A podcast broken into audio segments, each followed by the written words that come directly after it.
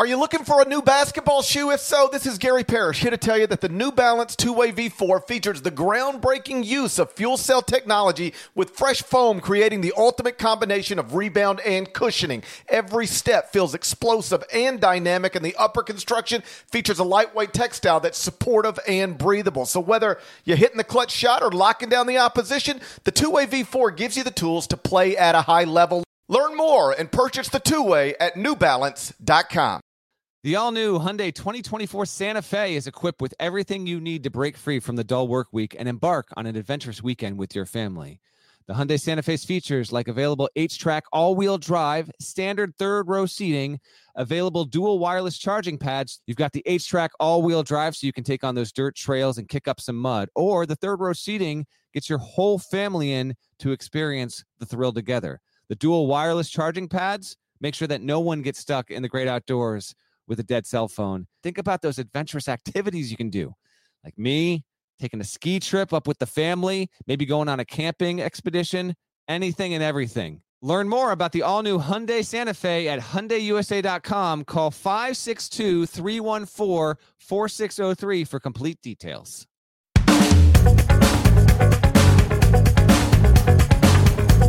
There, it's Gary Parrish. Welcome back. C B S Sports Eye on College Basketball Podcast, where we sometimes discuss camel fighting, dodo birds, leaky black. Matt Norlander is here with me. If you're watching on YouTube, smash the like button. Be Brandon Davies. You have consent. Don't forget while you're here. Also, subscribe to the C B S Sports College Basketball YouTube channel. Let's get into it. Busy Tuesday night in the sport. I want to start with what happened in Columbia, South Carolina. Final score was South Carolina sixty-eight, Ole Miss sixty-five. And what that means is that the Gamecocks are now twenty and three overall, eight and two in the S E C, after being picked dead last in the preseason. There are fourteen schools in the S E C. South Carolina was picked fourteenth, but now the Gamecocks are tied for first in the win column of the league standings. And if Alabama loses at Auburn tonight, which is the projected outcome, we will have a three-way tie atop the S E C standings between Alabama, Auburn, and South Carolina. No Kentucky, no Tennessee, no Arkansas, no Florida, no Texas A and M. By the end of the night, it could be Alabama, Auburn, South Carolina, tied for first in the S E C. Dead leg. I've got the Gamecocks thirteenth in the top twenty-five and one. What do you make what's happening in Columbia right now? Gamecocks, man. Shout out to Devin Downey right off the top of the show. Good to be with you here on this Wednesday morning.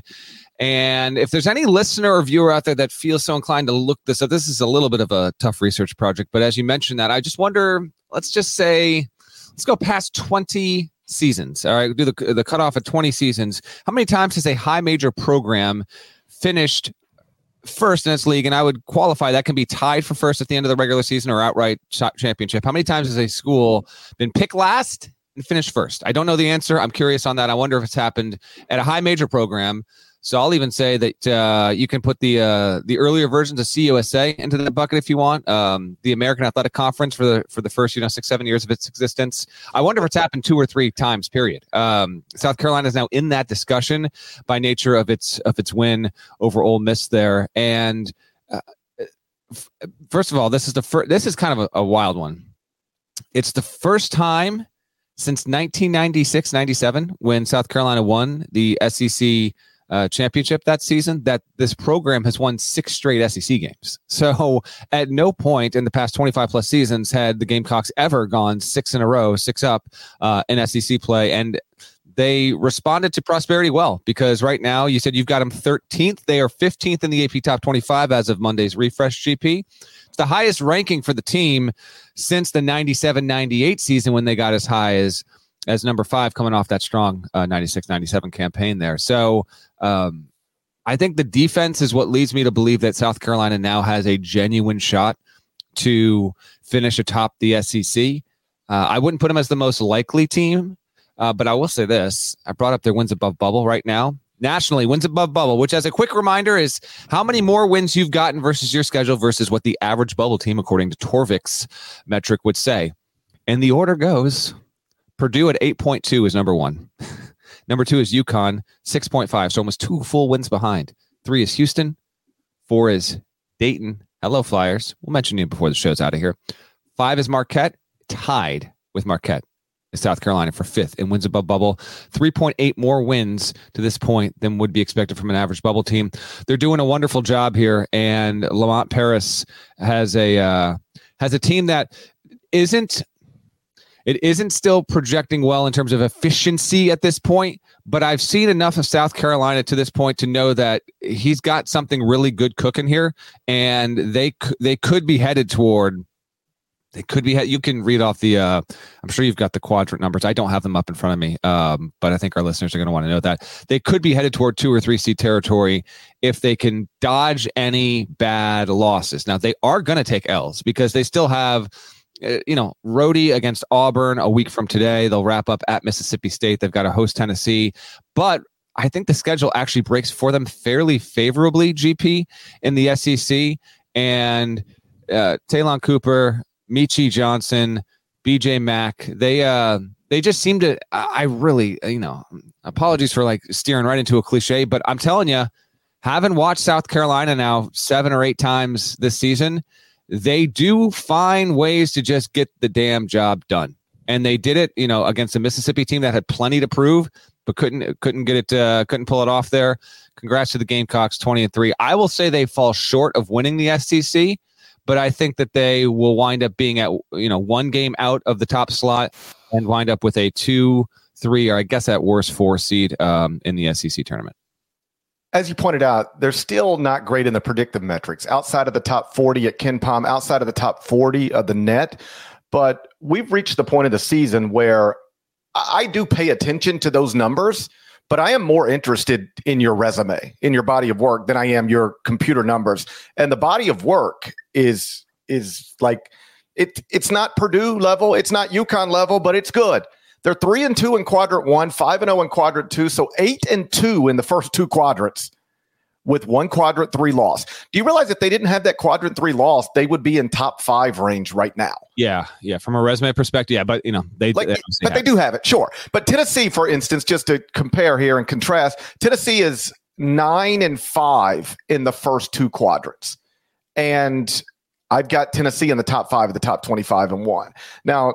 Tennessee, they have one more quadrant, one win than South Carolina. They obviously don't have the quadrant three loss. They've only got one loss outside of quadrant one. My my point is not that South Carolina should be ranked where Tennessee is right now necessarily, but if you could take that quadrant three loss off of off of the resume, and that is um, a home loss to Georgia, then then South Carolina's body of work um, would would. arguably be top five in the country, and arguably it might be right now, because trivia time, what do you think their strength of record is? Uh, based on what I said with wins above bubble, I'll say they are at this point, they've got to be, I'm a, I'll say number eleven. That's a, that's a shot in the dark. Four. Four, G P. Strength Man. Of record is four. And I remember having these conversations, and I thought about this this morning because I led the top twenty-five and one with South Carolina.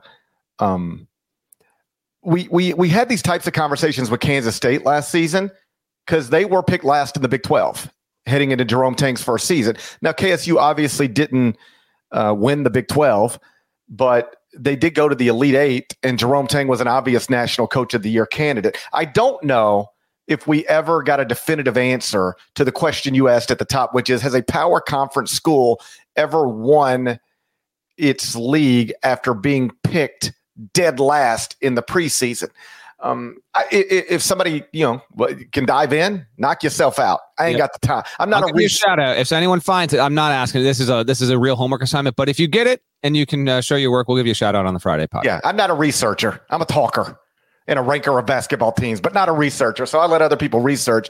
But I was Googling this morning. I Google every morning, if I'm being honest. But I was Googling this morning uh, just to confirm that South Carolina was, in fact, picked last in the S E C in the preseason. I knew that. I thought that. But I just wanted to check check my work, you know? So I, I'm Googling, you know, was South Carolina picked last in the S E C? And I stumble into a piece from the big spur dot com, which covers South Carolina athletics. As one does, yes, of course. And there were some really interesting quotes from Lamont Paris in there from Media Day back in October, when he is informed that you have been picked last in the S E C. Here's what he said. Remember, this ain't last night after they improved to twenty and three. This is in October when they were projected to finish last in the league. Lamont Paris said, quote, I take it personal, and I take it personal for a lot of reasons.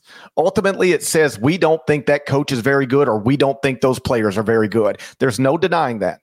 You think the coaching or the players are not very good at South Carolina, and that's okay. But you're not there every day. I'm there every day. I'm going to take that personally. And he went on to say, how could you pick us last? I don't understand how you could look at what we are and pick us last. It makes no sense unless you believe the coach is no good or the players are no good. And he has certainly backed that up. I'm with you. I don't know that they'll win the S E C. I'm not going to predict them to win the S E C. But I will tell you, when we were talking about them very briefly several weeks ago, because they were starting to build the resume and starting to uh, legitimize themselves with quality wins, I said, I think the difference between, say, South Carolina and Tennessee is that South Carolina is going to – they're going to be a problem for people at home. I just don't know that they're going to be able to go on the road and win enough games to actually finish with the best record in the S E C. I think Tennessee is going to be able to go on the road and win games. I don't know if South Carolina is going to be able to go on the road and win games. That's what I said a few weeks ago. Since then, they've won at Arkansas, at Tennessee, and at Georgia. They're proving people wrong. They're really, really good. Yep. And it's a reminder that when you hear new coaches, first year, second year, third year, talk about how they need time, or ask for patience. I'm not saying that in some circumstances it, you don't need time. I, I understand. But what we just watched is Lamont Paris struggle in year one at South Carolina and then totally remake the roster.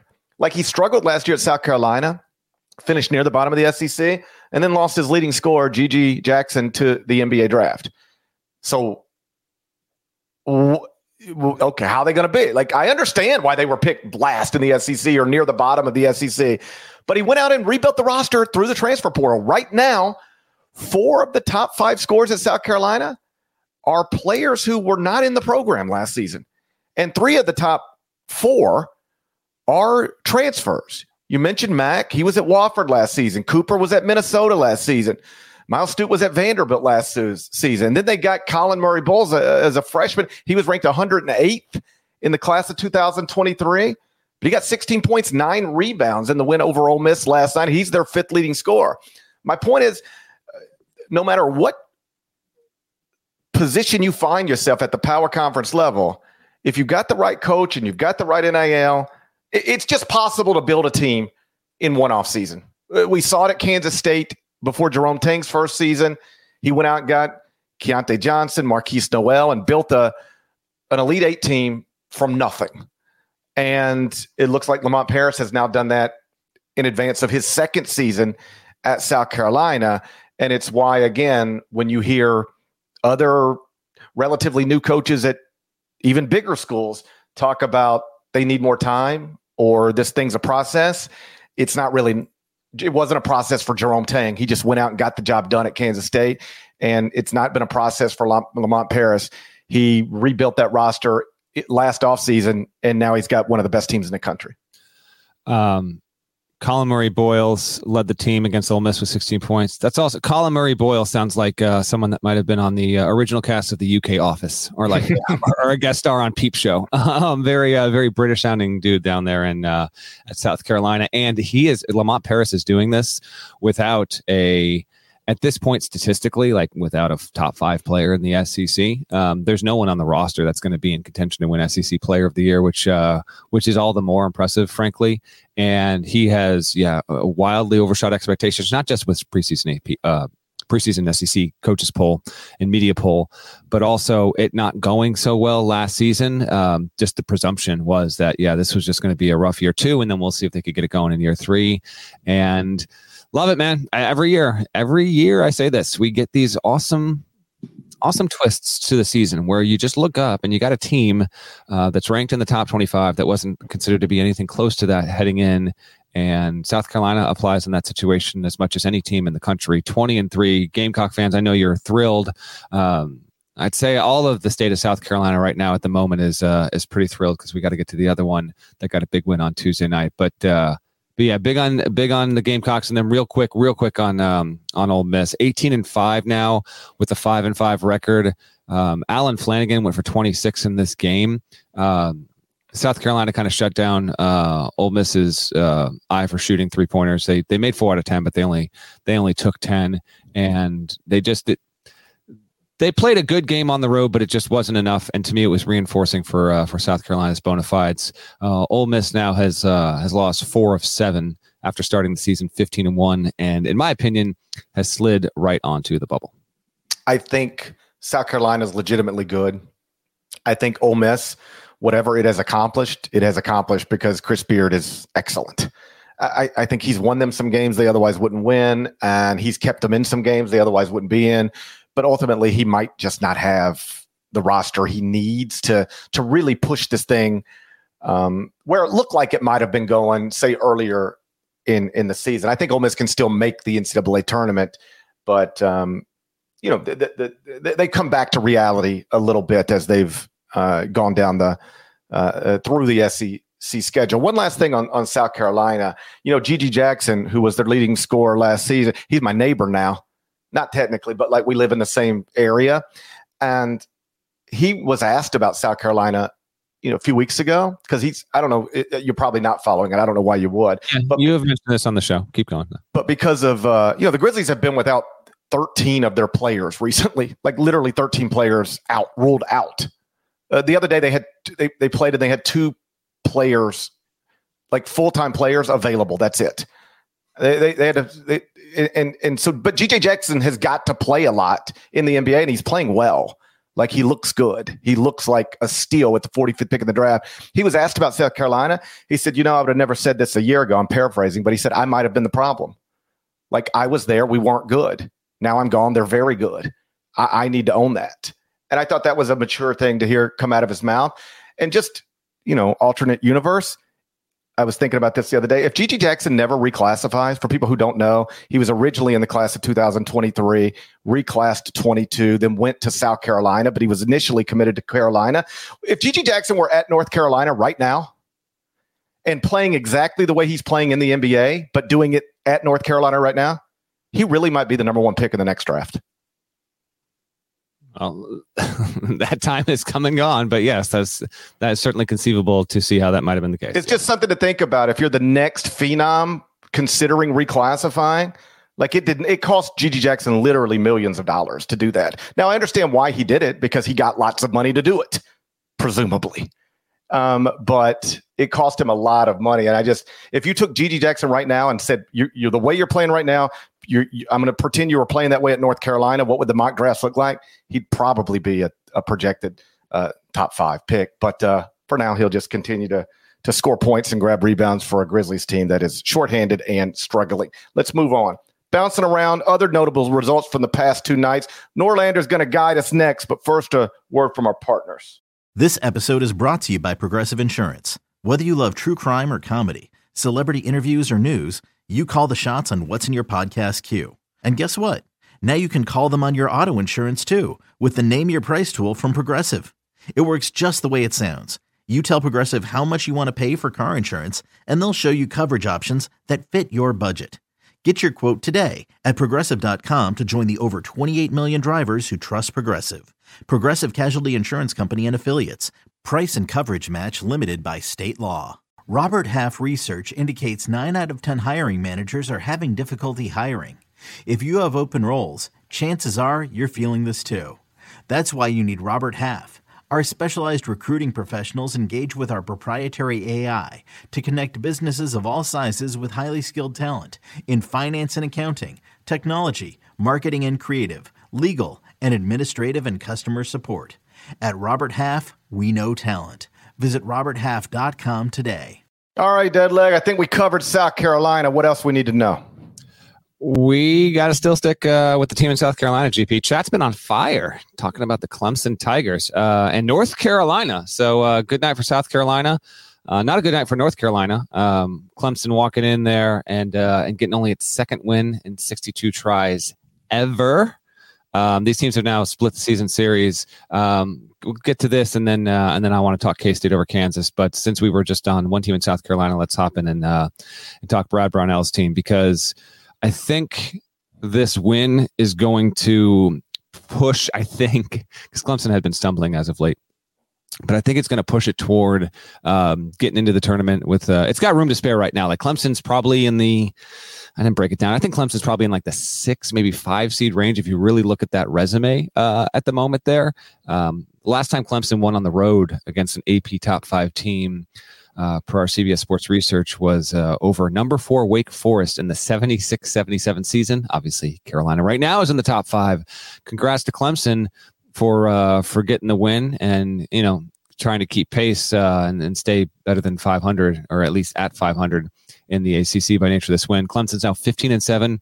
It's five and six overall in the league, and it has been up and down, but it has the road win against Alabama.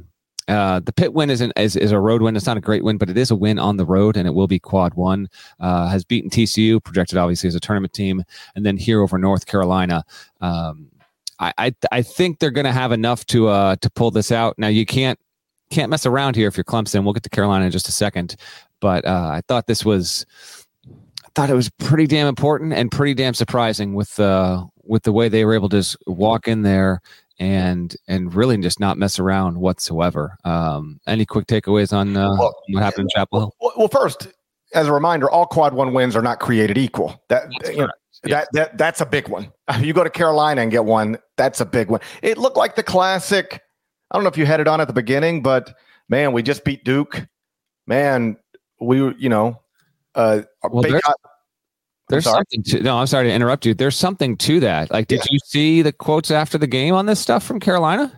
I didn't see the quotes. You tell me. All right. So this is uh, Luke DeCock, who's done a wonderful job covering stuff there, and this is I think him paraphrasing. Uh, he's got one direct quote here. Um, so there's no Seth Trimble that was available. The chat has mentioned uh, some sort of tweet related to Trimble, maybe from one of his family members. I didn't see this, but there's also that. Um, uh, but yeah, Carolina got out down, I think fifteen to two, and then yeah, after- fifteen to two to start the game. It looked like we just beat Duke, and we're still a little hungover from that. And Clemson's like, man, we we they just beat Duke, and we need a big win. One team looked ready to play, and the other one didn't. And I know that's oversimplifying it, but that's what it looked like. So Bacot, who is always willing to say, speak what's happening on the record, we very much appreciate that, have given him props for that many times in the past. He said the team had a terrible practice on Monday. They didn't even finish the practice. They stopped it halfway through. Then earlier in the day on Tuesday for shoot around, um, there were there were members of the team that showed up late, uh, which is obviously not a great sign. And then he said, quote, we're a great team, but we're not talented enough to turn it on and off whenever we want to, end quote. He's definitely right about that. Um, mm-hmm. Carolina has played above its talent level collectively, I believe, where you look at its record and its ranking and all that stuff. Um, but good on Armando Bacot for, as you know, a veteran leader on this team, for being willing to kind of say how it was. That there was no doubt. This is kind of the one where Carolina fans got to be like, you know, you got to be freaking kidding me, man. Like we we come off this uh, this big time home win over Duke to. to reclaim what we should, what should be ours in uh, in the A C C, and while they still have a lead in the in the conference, don't get me wrong, um, just a weird one, like a weird one from U N C on um, on Tuesday night. It was a good night for the A C C overall. Like Wake rolled at Georgia Tech. The current poll right now, Nada, you can message me the results. The poll right now is how many bids will the A C C get? Three, four, five, or six to the N C double A tournament. Wake got a win at Georgia Tech. Still needs more, but it got the win, and it rolled easily. And then Virginia on Monday night uh, just ripped the soul out of Miami's chest. And now Virginia, you look up, uh, it's won eight in a row. So these results, Parrish, are good for the conference, um, and it's uh, it's moving toward a position where it's going to get, you know, probably at least four or so. But uh, but anyway, that's kind of an all an all around A C C take. Continue yeah. your thought on, on Carolina or Clemson. And I, I think you're right. It was a, it's been a good few days for the A C C. Like Duke and Carolina are going to be there at the end. Like, I don't know about the very end, but we're not going to be sweating them on Selection Sunday. Um, who else can you comfortably get in? Uh, Virginia is headed the right direction. Clemson, that was massive last night. Perhaps Wake. They need other teams besides Duke and Carolina to show themselves. Those legitimate N C double A tournament teams and legitimate contenders to advance in the bracket. And in that regard, with what Clemson did last night and what Virginia has been doing, um, yeah, that's good stuff for the the A C C. Uh, not a big deal. R J Davis is probably a first-team All-American, but he, he was seven of twenty-two and the loss of Cle- to Clemson. He's now twelve of thirty-six from the field in the past two games. My iPhone tells me that's thirty-three percent. He shoots about ten percentage, eleven percentage points better than that on the season. So, um, you know, he, he, I'm not worried about him, but it is noticeable that over the past two games where Bacot has gotten back to, you know, producing at least offensively the way he has in years past, R J Davis has has cooled off just a little bit. I, I don't know if those two things are connected, but, but uh, you know, they, they do stand out. Yeah, it could just be a blip. It might be a blip. Poll results right now, chat says forty-six percent is the winning uh, for four teams from the A C C getting into the tournament. That's the leader. Three teams comes in at thirty-three percent, and then five teams, which I might be inclined to say, to be honest, that's twenty-one percent that's bringing up the rear. I think there's a real chance the A C C can send five. Um, I think four is the, is the floor here, but that's a, that's a good job for the A C C over the past forty-eight hours or so um, to uh, to improve its standing uh, when it comes to tournament bids. Let's just let's rewind here to Monday night real quick, because for the second straight season, Kansas State won in overtime over Kansas in the Sunflower Showdown at the Octagon of Doom. Jerome Tang absurdly has never lost in two, and not even two full seasons as a head coach. He is at eleven overtime wins in eleven overtime games. Uh, this is the, uh, I think Andrew Weatherman had it, this as well. I think it's the second longest overtime win streak in history, only to the active one. Shouts to the A C C again, Leonard Hamilton's Florida State Seminoles, going back like eight seasons now. It's taken them like eight seasons to win fourteen straight O T games. It's taken Kansas State a season and a half. The, pro- the problem for Florida State is they can't get to O T anymore. Now it's, yeah, now it's, now it's an issue just to get to the bonus session there. Um, I'd love to see somehow these streaks continue and then uh, watch the universe collapse in upon itself uh, to see Leonard Hamilton and Jerome Tang, K-State, Florida State playing an overtime game. But they're both probably not heading to the tournament. I'd love to see it happen. Anyway, um, Kansas comes off of a domination of Houston, a home domination of Houston in a big game, right? And then turns around two days later. Carolina didn't have to play on the road, and they got an extra day of practice. Uh, Kansas did not, and had to turn around and go uh, make the what the seventy-minute drive across the state to play K-State. And uh, G P, Wildcats, you know, they were and are, um, you know, in that bottom five convo of the Big twelve this season. But a win like this, you know, that's uh, that's a major. Not all quad one wins are built equally. Um, and nevertheless, a, uh, a home win over Kansas uh, registers a ton. And this one I'll also note, Johnny Furphy, not much of a big factor. I don't think the correlation, causation there exactly. But he had been rolling. Kansas had been rolling. He was off. And then K U winds up uh, taking an L in O T. First eleven and oh in O T. Um, I, I know there's some like smart, you know, smart, statistically minded people who will tell you that's just, you can't draw anything from it. I just don't believe that. I, I believe you can. I, I do. That's that's that's us behavior. That's us behavior. Okay. That's not a them. A them would not be eleven and oh in overtime, and us would. All right. Jerome Tang's one of us. No, there we have. That's been well established at this point. Yeah. And I do think it was just sort of hilarious the past week of the Big twelve. Like, for a lot of different reasons, the Scott Drew ejection, the Kelvin Sampson uh, uh, ejection, but just back up to a week prior, Houston blasts Kansas State. Yeah. And Jerome Tang says, that's the best defensive team I've ever seen in my life. And then what happens? And then Kansas goes and shoots nearly seventy percent against the best defensive team Jerome Tang's ever seen. And then two days later, Jerome Tang beats that Kansas team. One of us. As Fran Fraschilla would say, just another night in the Big twelve, and he's not wrong on and, that and one. I, I've been running into here and there, like somebody will be like, I think the S E C is the best league in the country, or I think the so-and-so is the best league in the country. The Big twelve has ten teams in the top forty of the net. The average net ranking of the Big twelve team is forty-five point three six. The average net ranking of the Big ten team, which is the second best league in the country according to the net, is sixty-two point five seven. That means the average net ranking for the fourteen Big twelve teams is roughly seventeen points better than the average net ranking for the schools in the second best conference in the country.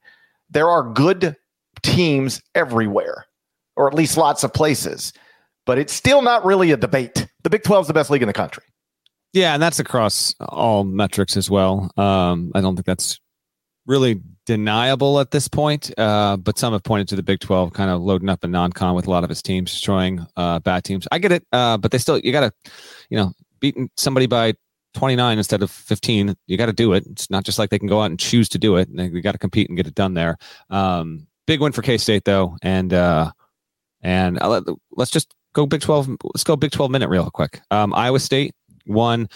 Dude, I don't have it up in front of me here. I feel like Texas has more wins on the road in the Big twelve than it does at home. Like it, it does not want to play in its own home building. seventy to sixty-five for Iowa State, a team that is um, that you know defensively we know its reputation there and continues to be just a menace on that end of the floor. Um, that was a good win for the Cyclones. Elsewhere in the league, um, Baylor. Wait, wait, wait, real quick, real quick, just to fact check you. Okay. Texas has four Big twelve wins right now. Yes. Three of them are on the road. Crazy. Cincinnati, at Cincinnati, at Oklahoma, at T C U. Mm-hmm. But they can't, they only have one home win, which means they have in the league, they have lost at home to Texas Tech, to U C F, Houston, and Iowa State. Fascinating. It's hard to win on the road in the Big twelve unless you're Texas, weirdly enough. Uh, they, they are the exception. I guess that proves the rule there. Uh, Baylor did win at home. Number thirteen, Baylor beat number twenty-three, Texas Tech, seventy-nine seventy-three. Texas Tech has now lost three in a row and has allowed seventy. This is kind of weird for Grant McCasland's team, who he built his uh, his whole rep on defense at North Texas and kind of w- beaten in a race to sixty. This Tech team is, is offensively minded. Uh, and yet, uh, yeah, it's allowed seventy-five or more in six straight games. Only did only allowed seventy-five plus three times in its first sixteen games this season. Baylor gets another win and is uh, picking itself up off the mat after a, after a slide earlier in the season. Uh, Oklahoma beat number twenty-one B Y U eighty-two sixty-six and uh, kept a B Y U team that averages twelve threes per night to just eight there. Um, so good win for Oklahoma as the Big twelve just kind of continues to beat up on each other. That was a home win, obviously. And then I want to play this clip, Nada. Uh, Houston won over Oklahoma State. Um, and then, but Kelvin Sampson uh, got ejected. And um, listen, oh, ejections are having a moment. If I can channel Bill Simmons here, they, they really are. Between Chris Collins setting the tone, Uh, Scott Drew getting weirdly ejected over the weekend, and then I had more about that in the court report. Um, the A D stood up for him, got fined twenty-five thousand dollars. I, I got told by sources the Big twelve this season is finally using a third-party observer to grade its officials. It had not been doing so for a number of years while other power conferences were doing this. That's wild, but uh, but yeah, that is uh, that is now the case. And then there was a memo sent out that in part was prompted, I think, by my reporting about coaches being on the court like six weeks ago that said, hey, listen, this is, we can't have this anymore. And so because of all of that, um, coaches and refs were all on kind of watch from the Big twelve, and there's this new grading system. And I think that prompted, I, you can read the court report. We'll link it in the description. And so with all of this, then Kelvin Sampson, who's up like twenty at home against the worst team in the league, decides to storm out onto the floor. He's, he's like, just eject me. I, and afterward, I thought we might actually get something different from Kelvin than what we got. Nada's got the video. Here's what he said in his press conference when asked about what happened in that ejection. Kelvin, if we could start with the uh, what would you like to know? What exactly happened there, and you know, just get your thoughts on. Um, I have no thoughts.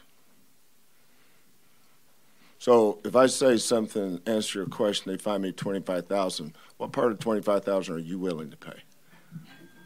So don't ask don't ask me silly questions, because it's a twenty-five thousand dollars fine if I tell the truth. So I can't.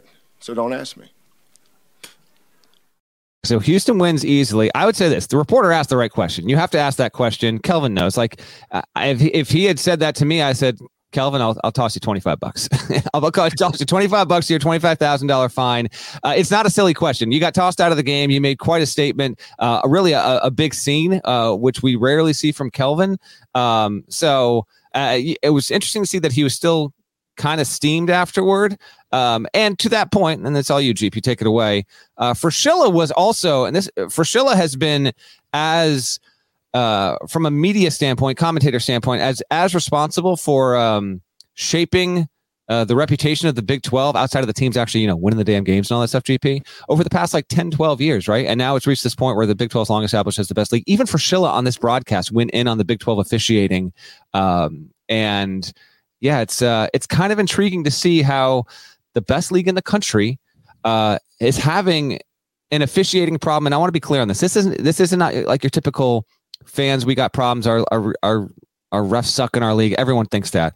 Uh, and, and reporting out the stuff with the court report and talking to about five different Big twelve sources, um, this has apparently been kind of bubbling under the surface where it's like, hey, man, this is just not quite good enough. It's not the end, it, again, not the end of the world, but it's not good enough. We're the best basketball league. We need to have the officials that that reflect that. And for whatever reason, like this year, it's been way too inconsistent. And we saw that materialize again with Sampson's blow up on Tuesday night. Running all the way to the other side of the court in the middle of live action is hilarious. We got live action out there. I know. He wasn't just on the court like a like Shaka Smart or Archie Miller. Yeah, no. My man was determined to get out of this game.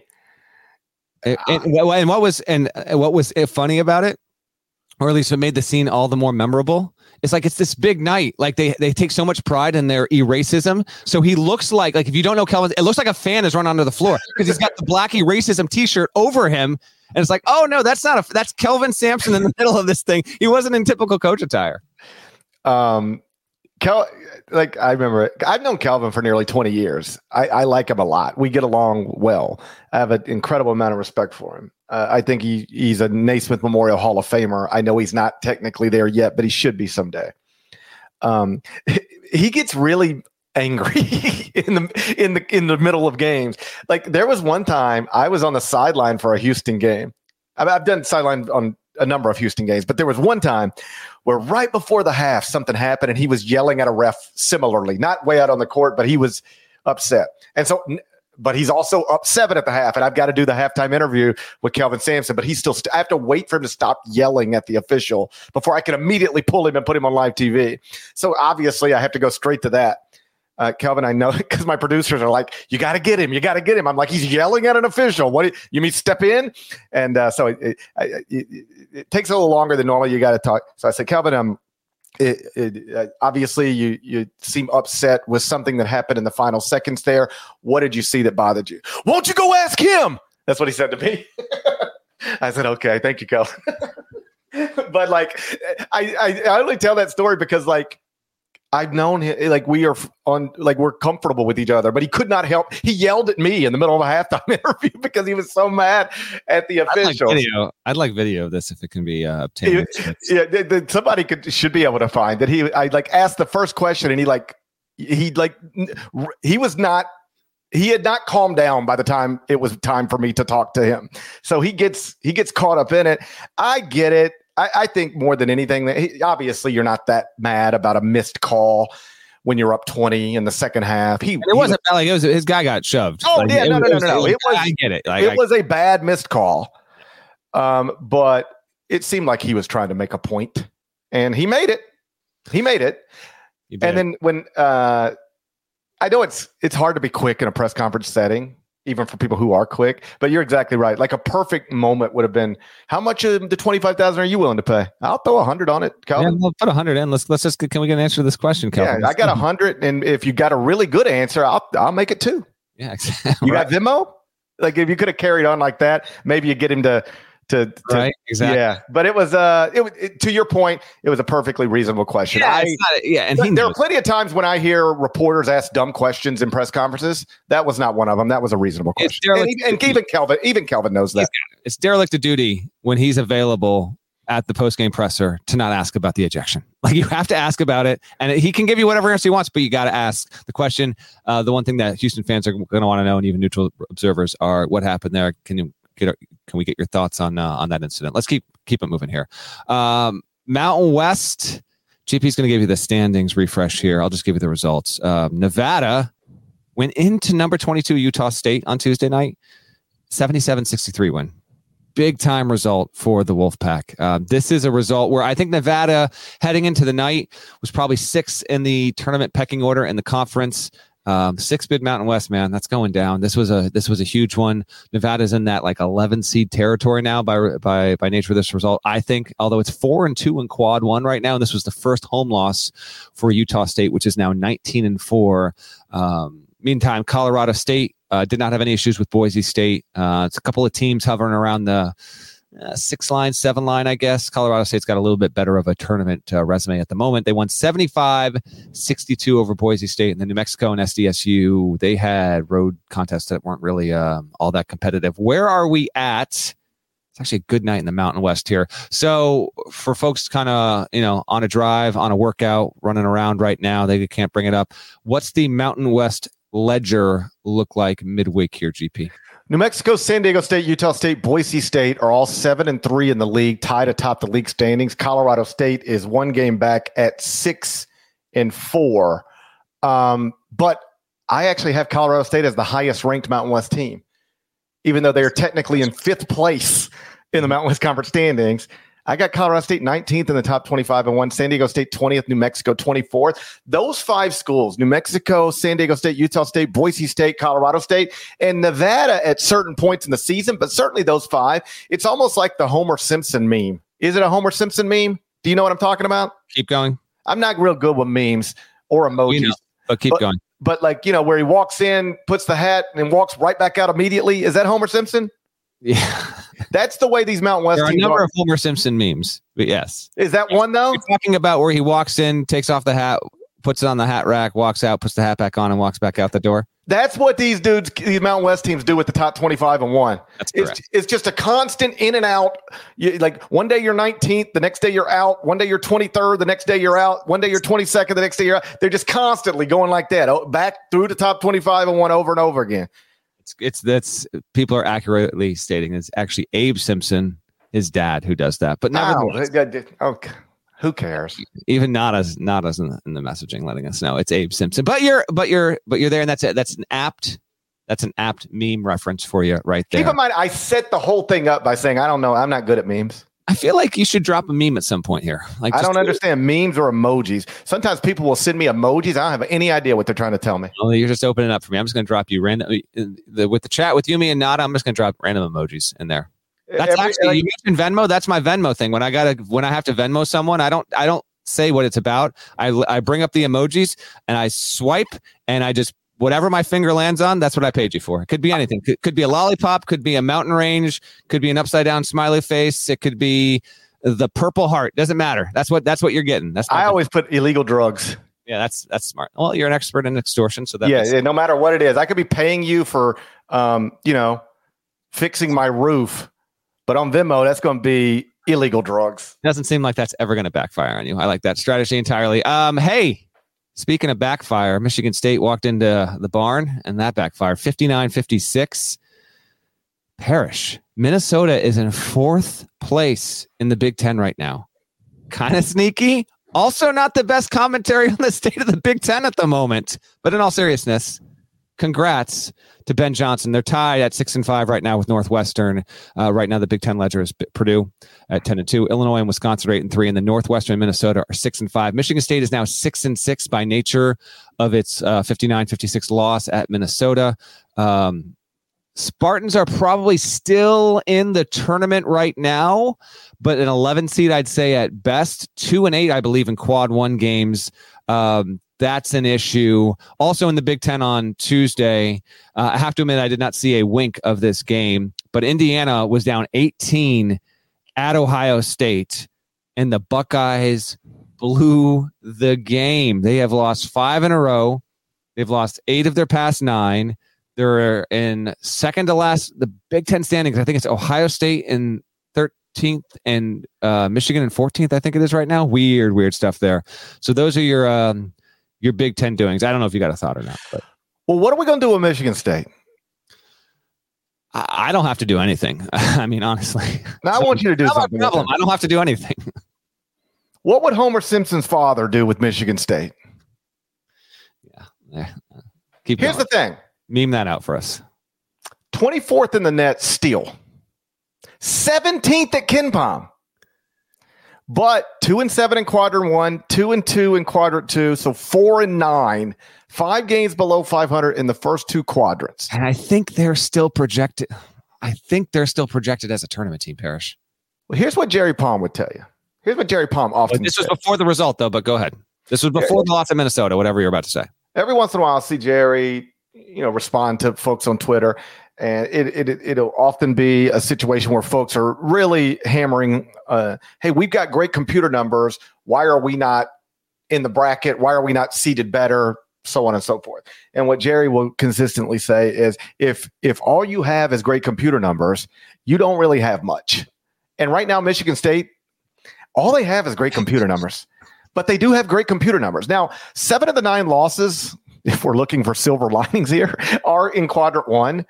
So they don't really have terrible losses. At Minnesota's not good. That's quad two.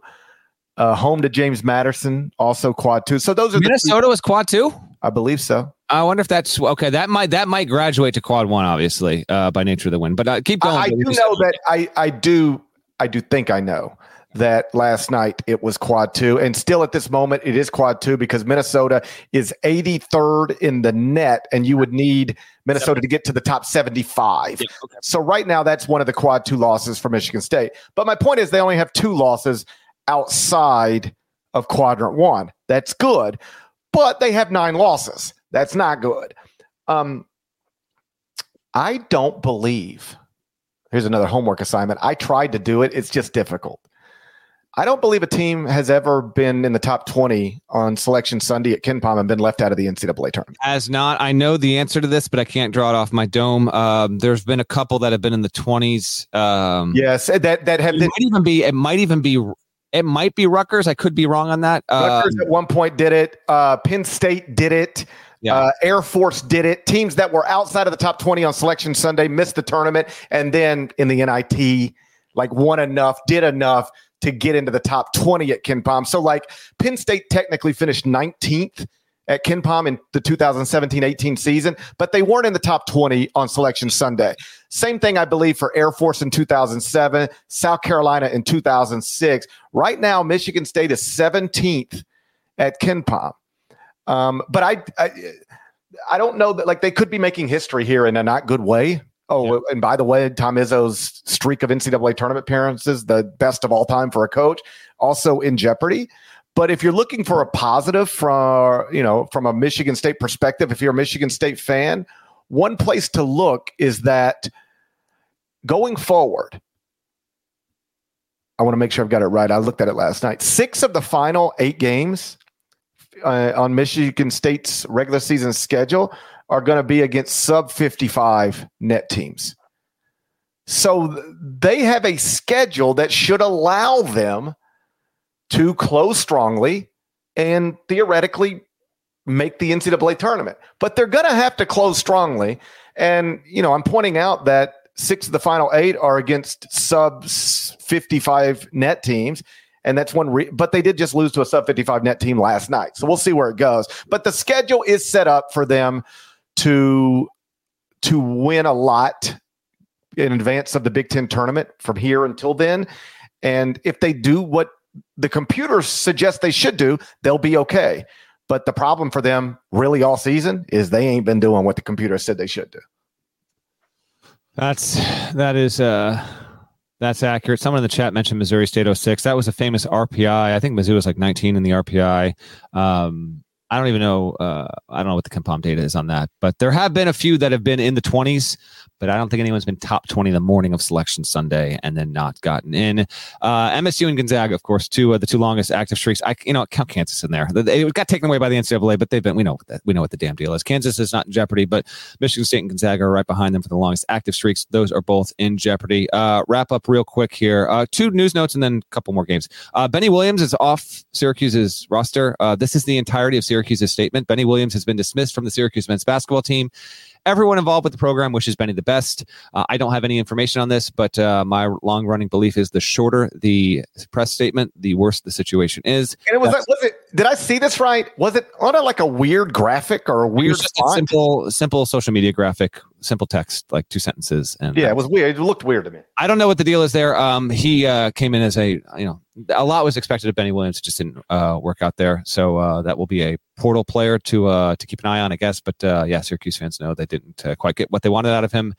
And then uh, our best uh, Southern Miss coach, Jay Ladner, he was hospitalized Tuesday, yeah. according to the school, uh, due to a heart-related medical emergency. He is expected to be okay, uh, but is taking time away from the program, which is now coached by interim Juan Cardona. Ladner is fifty-eight. Three results to get to, and then we can move on to uh, previewing. We'll note that UConn got a game from Butler. Impressed by Butler going on the road at beating Creighton, and then they go. They got to go Creighton. UConn, roadies, back-to-back, split that. Good job by Thad Matta's team. They actually made it interesting. Uh, Benetti and Raftery were on this call. They called a great game there. Klingon had eighteen points, fourteen boards, three assists, three blocks. Dayton on our network won at Saint Joe's with a sixty-point second half, ninety-four and seventy-nine. Those Flyers are nineteen and three. G P, real quick for the audience, I'm going to guess. I'll say you've got Dayton at seventeenth in the top twenty-five and one. Where are they right now? Oh, looks like somebody forgot who the master of ceremonies was. A ten Media Luncheon pre-pandemic. I like to see it. What do we got him at? Nine. Holy crap. Not playing around. Nine. Okay. Let me be master of ceremonies a couple of times. Let me be master of ceremonies a couple of times. And, you know, I think we'll you. Hey, hey, hey UConn fans. If you're really upset about UConn being number two in the top twenty-five and one, do you need a master of ceremonies for Big East Media Luncheon? Because if so, maybe, maybe I could reconsider.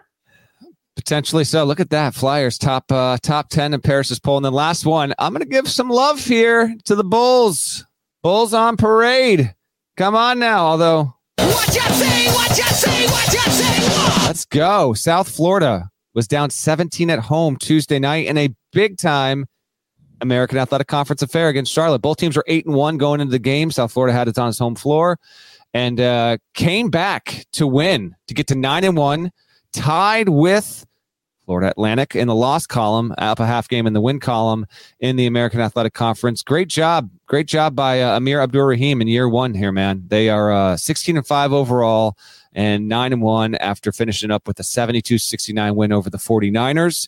Uh, it's his first season. This team has lost once on the road by four points to U A B. It has lost once since December second. Um, good job by them. I sent it out on Twitter on Tuesday night. If I'm DePaul, I'm looking long at Amir Abdur-Rahim because he completely flipped Kennesaw State from a one-win team to making its first tournament ever. And now, after South Florida being largely trashed for a decade, in his first season, they are into the second week of February, tied for first in the American Athletic Conference. He's doing a great job, and uh, that needs to be recognized. And here's the thing. I don't know if you know him. Have you spent much time with him? Got I know to- him. I know him. I don't know him too well, but I've talked with him a few times, yes. He like he's one of those guys that when you talk to him for a few times, you but you walk away even more impressed. Yeah. It's just an impressive guy, and and obviously a great basket. Like a, absolutely, I ain't trying to take U S F's coach, but and neither neither am I. But I'm right, just trying to say, like people tossing out these other names for DePaul, yeah, right. Maybe it lands. I'm just saying, like if you want someone who's young, energetic, good recruiter, proven program flipper that might be attainable, that's your guy in my opinion. Yeah, he's he's in like he was in studio with us uh, last postseason. Um, just a. A really impressive guy. Absolutely. He, if I'm, you know, I'm a high major program and I'm looking for the next great thing, I, I, I at least want to look in his direction. No question. Let's look ahead to the games, G P. Can I get one more word from my partners? Partner! When you need mealtime inspiration, it's worth shopping Kroger, where you'll find over thirty thousand mouthwatering choices that excite your inner foodie. And no matter what tasty choice you make, you'll enjoy our everyday low prices, plus extra ways to save, like digital coupons worth over six hundred dollars each week. You can also save up to one dollar off per gallon at the pump with fuel points. More savings and more inspiring flavors make shopping Kroger worth it every time. Kroger, fresh for everyone. Fuel restrictions apply. Jeremy Renner returns to Paramount Plus for a brand new season of the original hit series, Mayor of Kingstown. My job is to create a balance, avoid a war. From executive producer Taylor Sheridan, co-creator of Yellowstone. There's some new players in town, and they brought the plague. And Antoine Fuqua, director of Training Day. I know it's always been a war zone, Mike, but this is next level. The mayor is back in business. Are you warning me? You're going to find out. Mayor of Kingstown. New season streaming June second, exclusively on Paramount Plus. Hey, the Super Bowl, the, the Super Bowl on C B S doesn't pay for itself, Norlander. We got to do our not. part. How about this, real quick, before we, we got to do our part? We do, we do. So, little, if you're if I if you're listening to the pod, I don't know if you got a Super Bowl promo. If you're watching, you just got one there. I had an H Q hit on Monday, and they were coming live from right in front of the Bellagio. The, the sets are incredible, yeah. absurd. And you and I have been there so many times for recruiting stuff, so like we know exactly the whole setup there. I let plenty of people know with C B S that are out there. Hey, listen. You need to steal away for a quick meal, secret pizza, Cosmopolitan, third floor. You got to get it done. But I go and I do an H Q hit on Monday, like kind of a poll refresh, which I do every week. And uh, I was it was supposed to be like a three or four question segment. And and I was like, are you sure you want to, like, I'll do it. I'll do the hit, but we're going to talk like college hoops. And like, yeah, yeah. I was like, okay, cool. And this was like in the morning. And then my hit comes up and it's it's me and Chris Hassel. And the producer goes, hey, man, we got we got backed up with uh, with with Super Bowl stuff. You got forty seconds. The gap between Purdue and UConn go. And I was like, I'm good with this, but I told you, like, why? Like, we did not need to do this. The sets is incredible. The Super Bowl coverage has been amazing and will continue to be so. Uh, I think I've actually got an H Q it later on today, but I was just chuckling. I was like, we did not need to do this on the Monday leading into the Super Bowl. Yeah, um, same thing. Like, I do a weekly uh, hit in Kansas City with Serin Petro. And like yesterday, it's like, okay, the Chiefs are in the Super Bowl. Bobby Witt just signed the biggest contract in Royals history. Like, do you really, am I wasting your time? Now, it was the day after Kansas, Kansas State, so it's fine. Yeah. But it's like, you got a lot going on right now. I don't know if you need me.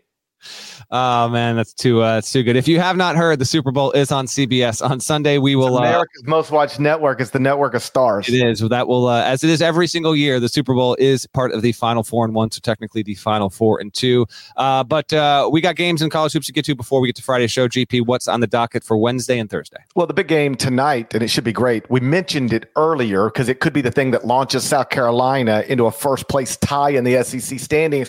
Alabama at Auburn. Both are top seven in the net. Remember when people used to say, what do you want to be, a football school or a basketball school? What do you want to be? Yeah.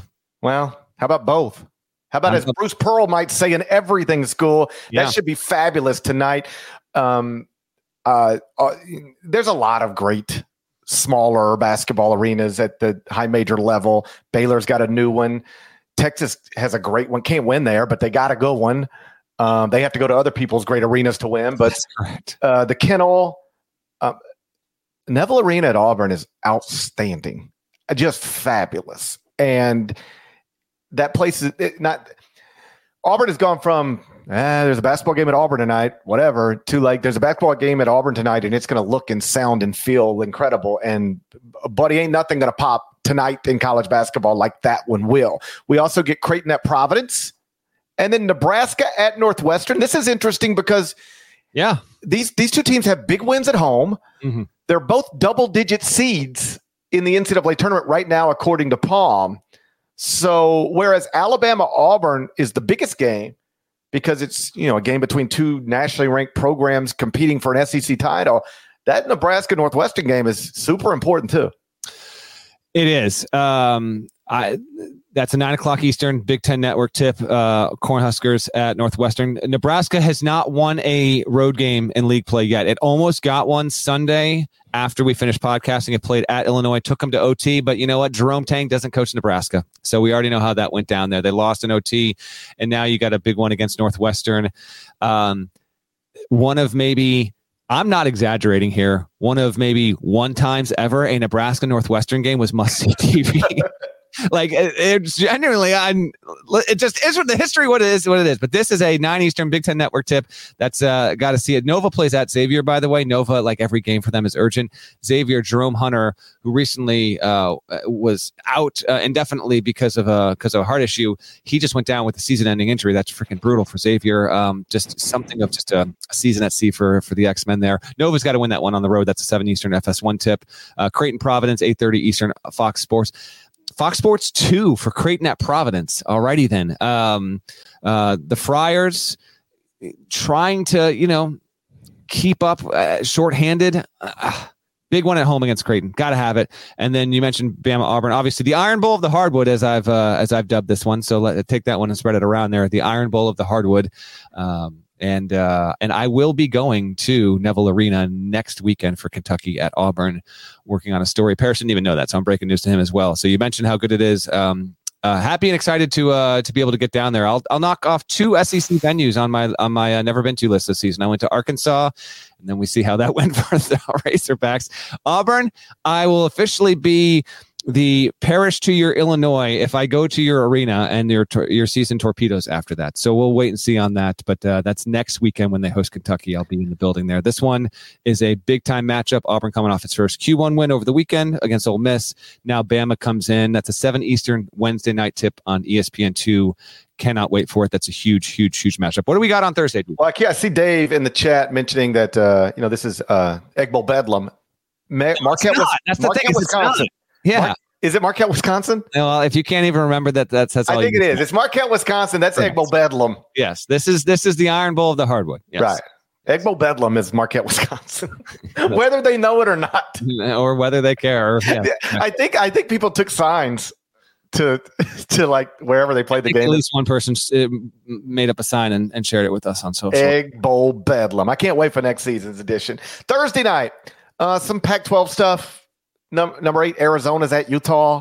Washington State at Oregon State. Washington at Oregon. Keep an eye on Washington State. I'm on the verge of, I'm on the verge of getting the Cougars in the top twenty-five and one. They are sitting here right now.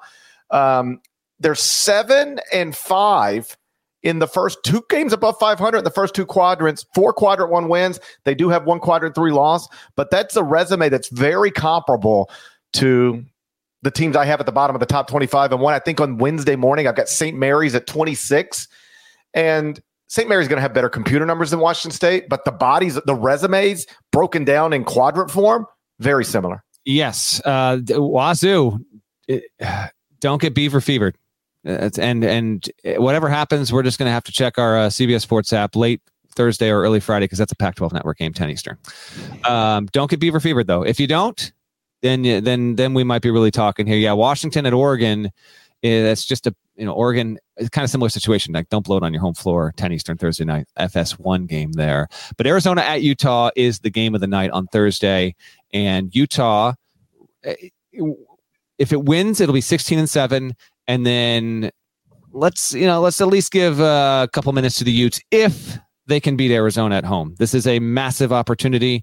Um, they lost previously by twenty against Arizona earlier um, in the season, about a month ago. So uh, keep an eye on that one. But yeah, a lot of uh, West Coast love. And then uh, F A U plays at U A B, nine Eastern Thursday on uh, on E S P N two.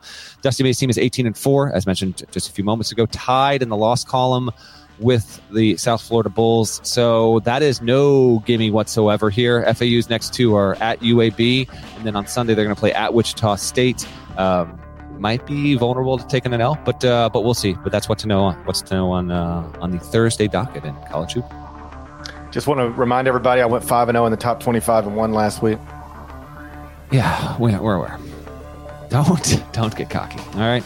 I'm a little bit like the I'm a modern day South Carolina of the top twenty-five and one. You're a little Gamecocky right now. I'm I'm exceeding all expectations. Little Gamecocky. I know people didn't think much of me in the preseason, but I was I was with me every day. Yeah, you were with you every day, weren't you? Still haven't figured out a way to not be with me every day. That's right. I'm, I'm working on it. Okay. I'm working on it. Shouts to Devin Downey. Shouts to Chester, South Carolina. Shouts to Terry M F and Teagle Legend. Shouts to Huck. Shouts to Larnell. Thank you guys once again for watching and listening to Eye on College Basketball Podcast. If you're not subscribed, please go subscribe anywhere you subscribe to podcasts, including Apple, Spotify. There's more of us than there are of them. That should be reflected in the comments. So do that. We're going to talk to you again on Friday morning, where I will provide five more.